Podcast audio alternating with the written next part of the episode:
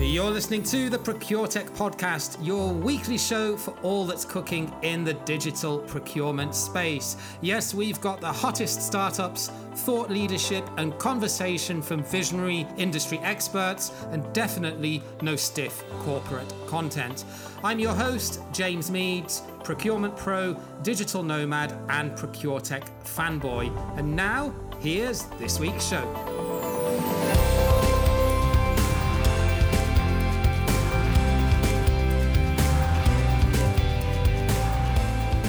Yes, hello, and welcome to another edition of the ProcureTech podcast. I am your host, James Meads, where every week we bring you everything that is fun, innovative, and exciting in the digital procurement space. We don't have any time here for any stiff and boring content. This week, though, is a little bit of a difference. I'm actually doing a solo episode this week, and I very, very rarely do them. And there's a reason why I'm doing it, which I will explain. I actually thought very long and hard about whether to put this episode out and decided in the end to run with it because it's a, it's a topic that has been sort of gnawing on me a little bit over the past few weeks as I've been seeing lots of different posts on LinkedIn and online about different companies that have made uh, the 50 to know, uh, the 50 to watch, and the ProcureTech 100 lists. Congratulations to all of the procurement tech companies out there that have made those lists. Very, very well done but I wanted to spend some time today really to, to help the average listener to understand what goes into the research behind those lists, how are they made up, what is what are the criteria that goes into the decision process behind what is published and where are some of the pros and cons in terms of you as the listener to understand to what you to what extent are these lists useful and where are their flaws or where are their where do they sometimes fall short in terms of you being able to make a decision about what technology is best for you and your business because there's a lot of fanfare about these lists, and rightly so. There's a lot of research that goes into producing them, but I just want to make sure that you go into looking at and examining these lists with open eyes to understand how the research is put together and what it entails. So let's jump in then, shall we? And let's start to put a little bit of meat on the bone uh, to give you some background of how these lists are, are, put together. So let's start first of all with the granddaddy uh, of Spend Matters. Spend Matters are, of course, a household name to anyone in the procurement space and a part of a larger parent company called Azul Partners. Uh, they were founded by Jason Busch in 2004 and were one of, if not the first, actually, uh, procurement and supply chain blogs out there. And obviously, they've been going now for, what is it, 17 years. The focus on digital procurement technology, and particularly the 50 to know and 50 to watch lists, began in earnest in 2014 when they published their first of those lists. And that has since grown really to be the go to research out there in terms of research, analysis, and content in the digital procurement space. They're in their eighth year of publishing this now in 2021, uh, and they've separated it into 50 to know and 50 to watch. So let's jump in and have a look at what's the background behind it. Well, Spend Matters have what's called the Spend Matters Almanac on their website, which is a wider directory of digital procurement solutions housed on the Spend Matters website. And then feeding into that almanac is what's called the Spend Matters Solution Map, which is an interactive solutions finder where the user can essentially select uh, a comparison of different types of procurement software based on a bunch of different criteria and buying personas, and then it spits out a list of different solutions that that may be suitable uh, for that given user. Spend Matters understandably have a pretty big analyst team to crunch all of this data. And as I say, the listings have been going since 2014. So they have a huge back catalogue of, cut, uh, of content and an analysis to draw from in putting all of this together.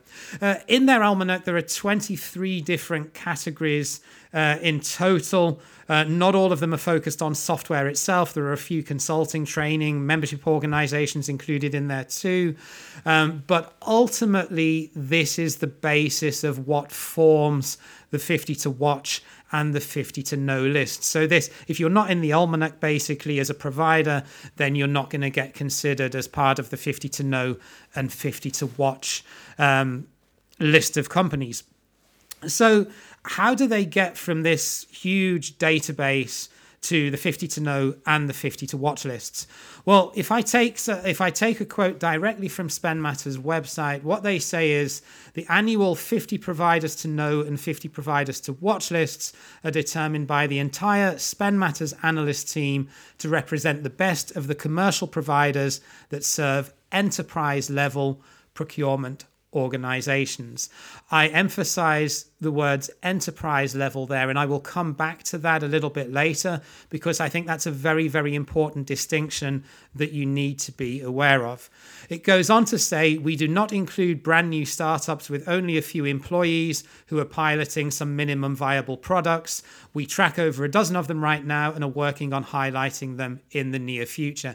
And indeed, uh, they have uh, they have a list this year that they've published for the first time called the Future Five, which does include some new uh, up and coming, rapidly growing startups, which I will come on to a little bit later. So that is an acknowledgement from Spend Matters that they are very much focusing here on enterprise level solutions. So that's how they that that's how they formulate the list. They also stipulate that it is not sponsored content. So they have a very rigorous selection process, which they call participate to play. So, in other words, the providers that want to be part of the list have to go through a pretty rigorous RFI process that Spend Matters um, executes to put this analysis and this research together, but they categorically state that none of this is sponsored content or pay to play. So hands off to spe- uh, hats off to Spend Matters there with their transparency and making that very very clear on their website, so as we can have confidence that it is neutral research. What that does mean, however, is that if a provider decides not to go through the participation criteria and the pretty lengthy, from what I gather, RFI that is laid down by Spend Matters as part of their analysis of what their team does to put these lists together, then it is acknowledged by Spend Matters that you know there may be some solutions or there are indeed solutions out there who may be worthy of making this list but simply choose as a business decision to not put themselves through this participation process that Spend Matters dictates for whatever reason. So that's the, that's an important distinction. So it's not sponsored content, but it is participation led. So there is quite a lot of information that goes into putting all of this together. So then what Spend Matters does is they take the 50 to know and the 50 to watch lists from the previous year and their anal- and their analysts then review those last year's lists and then determine which providers no longer meet the criteria for those lists as well as adding those providers in who have either made an impact or a resurgence in the last 12 months that then justify being included in this year's list. So, what they're essentially saying is that the previous 50 to know and 50 to watch lists are used as the starting point, which is then refined, updated, and discussed and debated by the Spend Matters analyst team, which is then based obviously on the usual adage out there of Good solutions tend to lose their way, and up and coming new companies enter the market to challenge them. So it's a constantly evolving flow, and that reflects the fact that, especially on the 50 to watch list, there is quite a big turnover from year to year in terms of the different solutions that make that list. So that's the background. So let's tackle now what is the difference between 50 to know versus 50 to watch. How how are they how are these two lists different and what do you need to know as the differentiation here? Well let's start off with the 50 to know which is their sort of pioneer list shall we say. The 50 to know are the ones that spend matters recognize as being what they say the best in class in the procurement and supply chain technology market. They focus on key criteria such as innovation market presence tech competency and solution delivery. And according to Spend Matters on their website, these are the 50 most established and form the cornerstone of technology that enterprise level, again, I say enterprise level procurement teams should be aware of, which is great, but some of these, a lot of these actually, are not what I would consider to be pure play procurement tech companies. You see, the 50 to know tends to focus on a mixture of, on the one hand, enterprise level procurement suites that I'm sure uh, most people out there have heard of, of a lot of the big names, the five or six big ones that, that everyone's heard of. But it also features other well established software that, that deals really with other areas of the business that touch on the procurement and supply chain space. So, for example, cross border payments, financial risk, fraud, tax, etc., etc. So there are a lot of finance topics in there as well, and and I guess this is reflective of the fact that if as Spend Matters said, they focus this on enterprise level procurement organizations.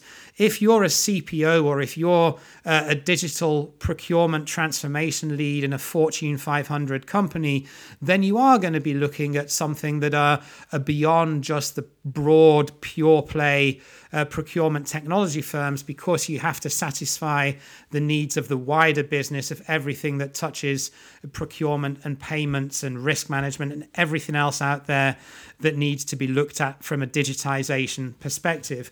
But that is a very important distinction when you look through this list.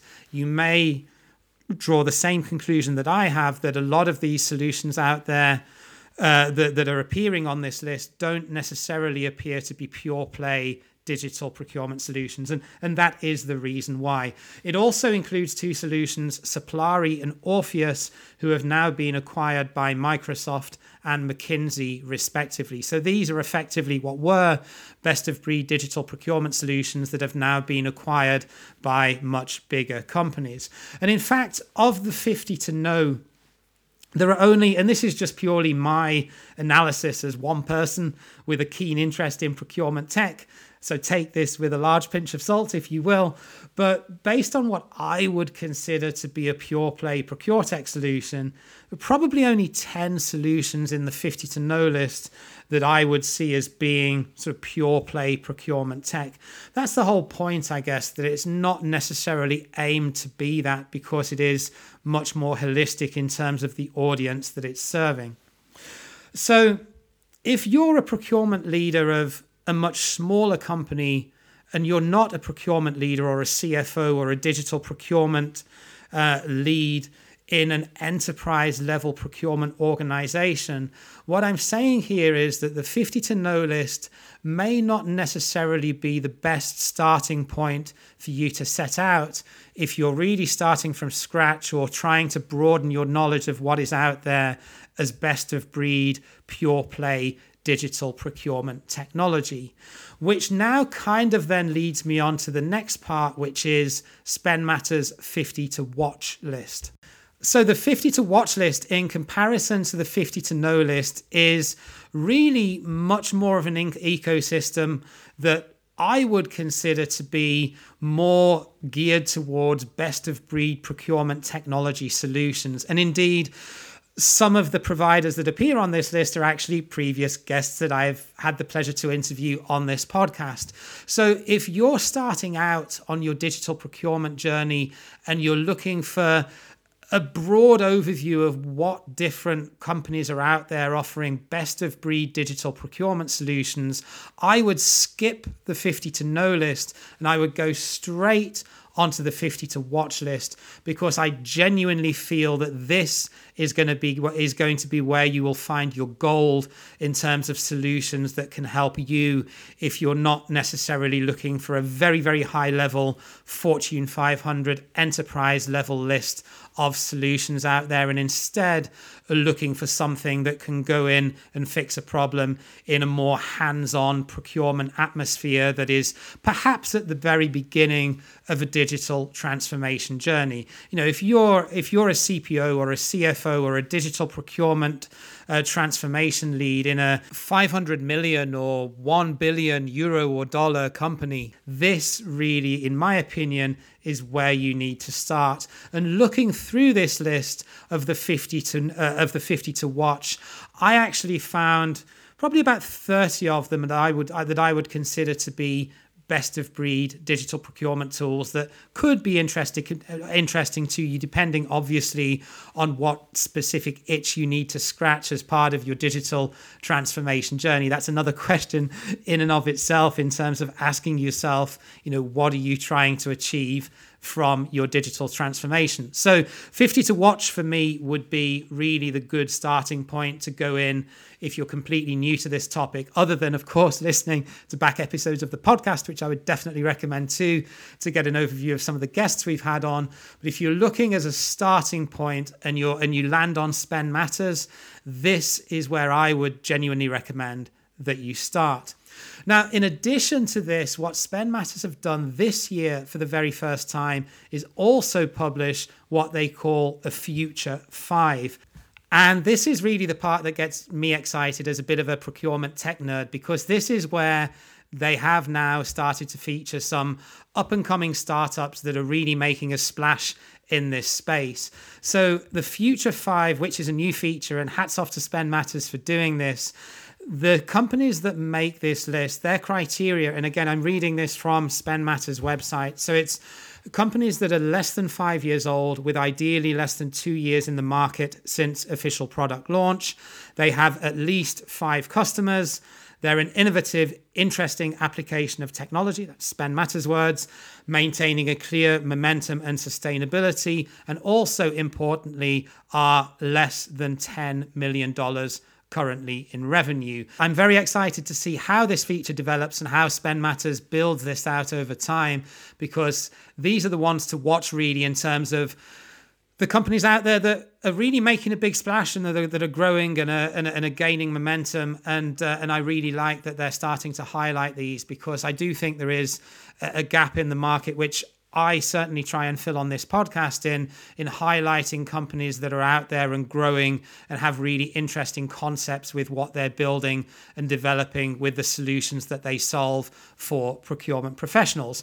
So that is the 50 to know, uh, the 50 to watch, and the future five from Spend Matters, and where I see some of the pros and cons of using that in terms of determining what is the right solution for you. So let's now move on to the ProcureTech 100. ProcureTech is a new platform founded in 2020 by CEO Lance Younger, based in London. They are a new business and they are still growing out their services, but they have a prominent collaboration that they've already announced with Kearney, which is featured heavily on their website. And their ProcureTech 100, as they called it, was announced for the very first time uh, in October 2021, so last month. And you may have seen on LinkedIn uh, a bunch of different companies announcing that they've been included in this ProcureTech 100 list. ProcureTech claims that the 100 was selected from research of over 4,000 digital procurement solutions straight from their website. Now, I'm not actually convinced that there are over 4,000 digital procurement solutions out there, but I will overlook that for a moment. The shortlist was selected using what they say is statistical analysis of over 40 key data points, including growth, security, customer, financial, and employee data. This shortlist was then taken to a panel of over 60 experts. The experts that they use are listed prominently on their website, so it's very transparent who these experts are. They appear to be a mixture of practitioners, consultants, former CPOs, venture capital firms, as well as procurement services providers. So there's a pretty big mix in terms of who's uh, putting together uh, the analysis and shortlist and coming up with uh, with the final hundred. But this is where the trail goes a little bit cold for me because it's not really very clear from their website how they've got from this shortlist down to down to the 100. How they've actually selected them doesn't to me really appear to be to be very transparent. So let's have a look who is actually in this ProcureTech 100. Well, first of all, it's dominated by a large number of enterprise level suites, the kind of names that when you talk to the average procurement professional out who actually uses this software on a day in day out they don't seem too enthused by their experience of of using it so i would sort of call into question how how they made that list there are also a lot of providers in here that while they definitely do focus on procurement as part of the solution kind of similar to spend matters 50 to what uh, 50 to know uh, they're not in my opinion, and this is purely my opinion, they're not exclusively digital procurement technology providers. You know, in fairness, there are a lot of top best of breed exclusively procurement tech solutions in this list too. So it does seem to be a pretty broad, broad mixture. Uh, especially some that have experienced some rapid growth in uh, since early 2020. There does seem to be uh, a lot of the the really high growth, high performers in here too. So this list as a ProcureTech 100, I'm sure it will evolve over the years, and it's the first year that it's been published. But for me, from what I can gather so far, it kind of seems to be a bit of a mishmash between pure play digital procurement solutions enterprise level digital procurement suites as well as other solutions out there that are not pure play procurement tech. So, again, I think what Procure Tech is trying to do here is very much focus on the enterprise level uh, digital procurement function and the CPOs and digital transformation leads of enterprise level Fortune 500 companies in what they're trying to do here, which is absolutely fine if that's their market. But again, if you are a procurement leader, a CFO, or a digital procurement transformation expert for a mid market company, I would perhaps question the usefulness of this list in the same vein as I would question uh, the 50 to know list from Spend Matters as well. And I would point you more towards the 50 to watch from Spend Matters, which is quite possibly a lot more relevant to what you would need to use it for. So this is also one to keep a close eye on, and I, I will be watching keenly with interest how ProcureTech develops this into a wider service provision that they're obviously building out right now.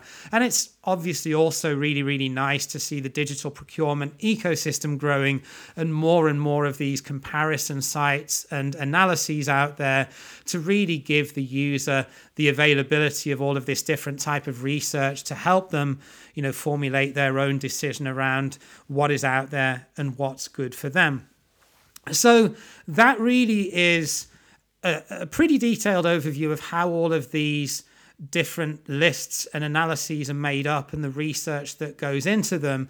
So now it's really time for me to draw some conclusions to this, really, and to hopefully try and help you around what are the limitations here and what, in my opinion, do I think you need to consider as you put together a strategy and put together a picture of what you need for your organization in solving the specific procurement challenges that you want to resolve through through having a digital procurement transformation program and putting into place the right pieces of software to solve your specific issues in your organization. So, what do I feel are the most important characteristics of procurement technology and where do I feel that that's perhaps missing from a lot of this analysis? So, I'm a pretty simple guy. I like to keep things simple, and I'm all about usability and making sure that any digital procurement solution that is implemented into an organization is actually adapt is actually adopted is well received and is used by the stakeholders and the people within an organization that need to get the most from it. And this is where i see flaws in all of these different analyses and lists because there is very little focus on user experience or user interface they don't really seem to touch on ease of implementation. There doesn't seem to be much or any analysis around the time required to implement this from the very start to the actual implementation phase and, and embedding in and, and hypercare and all of that sort of embedding the solution into the organization. It doesn't also touch on the amount of training required for stakeholders and procurement practitioners to comfortably be able to use the software. Indeed, it doesn't really seem to analyze the level of complexity of the software versus the ease of use for the users uh, and some of the features that are included. So, you know, I'm a guy that tends to say, I would prefer less features, but something that is more easy to use and more easy to communicate to my stakeholders and my community at large that need to use this software on a day to day basis, rather than going for a very feature rich and very complex piece of software that perhaps takes months or even years of planning in some cases for some of these big enterprise level procurement suites, which, let's face it, if you're a relatively small procurement organization in the mid market, you are simply not going to have the resources available and the level of training resource and budget available and consultancy on the IT side to be able to make that type of digital transformation a success in your organization. So I think you need to take a step back when you're looking at this list uh, these lists and say, who are they aimed for? If these are aimed at enterprise level, very, very big procurement teams that have the budget and the resource and the IT consulting to be able to go in and, and, and do this complete end to end transformation, that's great. But if you're an organization that is much smaller in size and has a limited amount of IT infrastructure, you have a limited amount of procurement expertise in house in your team to be able to pick up and run and implement this, then I would really, really advise you to take a step back and say, whoa, what do we need here? Where do we start? Where's the beginning point? What are we trying to achieve here? And what level of com- complexity can my organization handle to be able to successfully implement the right digital procurement tools to solve the most essential and the most painful challenges of the business, of your particular business that you're looking at. Because every business is different, right? And if if you're spending if 80% of your spend is on direct materials, then you probably don't need an end to end contract lifecycle management suite. Likewise, if you're spending a lot of time on tail spend, then you may not need a complex e sourcing tool. So it's really for me, my advice to you would be to take that step back, look very holistically at your business, and try to ascertain what is the biggest itch that you need to scratch and where should you start then on your digital procurement journey to understand do I want something that is simple and that can be digitized essentially within a few days? Or am I willing to spend more time on the planning phase and on the implementation and then on the IT infrastructure to look at something that may take much, much longer to plan and execute, uh, but then to have a much more holistic vision of where you want to be at the end? So, my one piece of parting advice here as I conclude this episode really is to take a look at your organization and to look at what do you actually want? Do you want agility and simplicity or do you want features and complexity uh, to solve your problem? Because if it's the former, if you want something that is easy to use, easy to implement, and easy to maintain. If you want your procurement team to be more operationally efficient, one of the key ways that this will happen is giving is giving your team and your stakeholders software that is simple and that is agile and that can easily be implemented within days and weeks rather than months and years. If you are planning a digital transformation two years out and are looking at having a very complex solution that will go through a very rigorous selection process and will completely digitize your end to end process, that's fine. But just make sure and be aware of the fact that this is a rapidly changing market and what you're planning to put in place now is going to be vastly different from what's out there on the marketplace by the time you actually come to implement it. So if you are looking at doing a very detailed piece of work in terms of your planning, then please have that in mind because the market is moving so fast right now. And I genuinely believe that unless you're a multi billion dollar or euro corporation, I don't believe that an enterprise level suite is necessarily the best solution for your business. You can get to where you need to get to and solve 80% of your problems and challenges by using best of breed solutions that are both affordable, agile, easy to implement and easy to maintain. And what's more, can be connected within the ecosystem to communicate with other best of breed solutions out there. Okay, you can't have 20 of them all working together. You will then drown yourself in a sea of complexity. But the point I'm making here is think long and hard when you look at these lists and when you look at these best of 50 to know, 50 to watch, ProcureTech 100 lists and say, are these the solutions that are best suited to my business? Or do I need something more simple, more agile, cheaper, faster, better that can solve a portion of the challenges? Maybe not everything, but that will get you there a lot faster and with a lot more agility uh, and with a lot less stress and with a lot less planning and certainly with a lot less IT consultancy and budget. So I really hope that this was useful to anyone out there that is at the start of their digital procurement journey and is perhaps scratching their head, trying to get their heads around what are all of these different solutions out there and where do they fit into my specific needs and requirements for what I need to do within my business. So that concludes this week's episode. Thank you very much for getting to the end. I was a little bit nervous about putting this out as a, as a solo episode, which, as I mentioned, I don't usually do.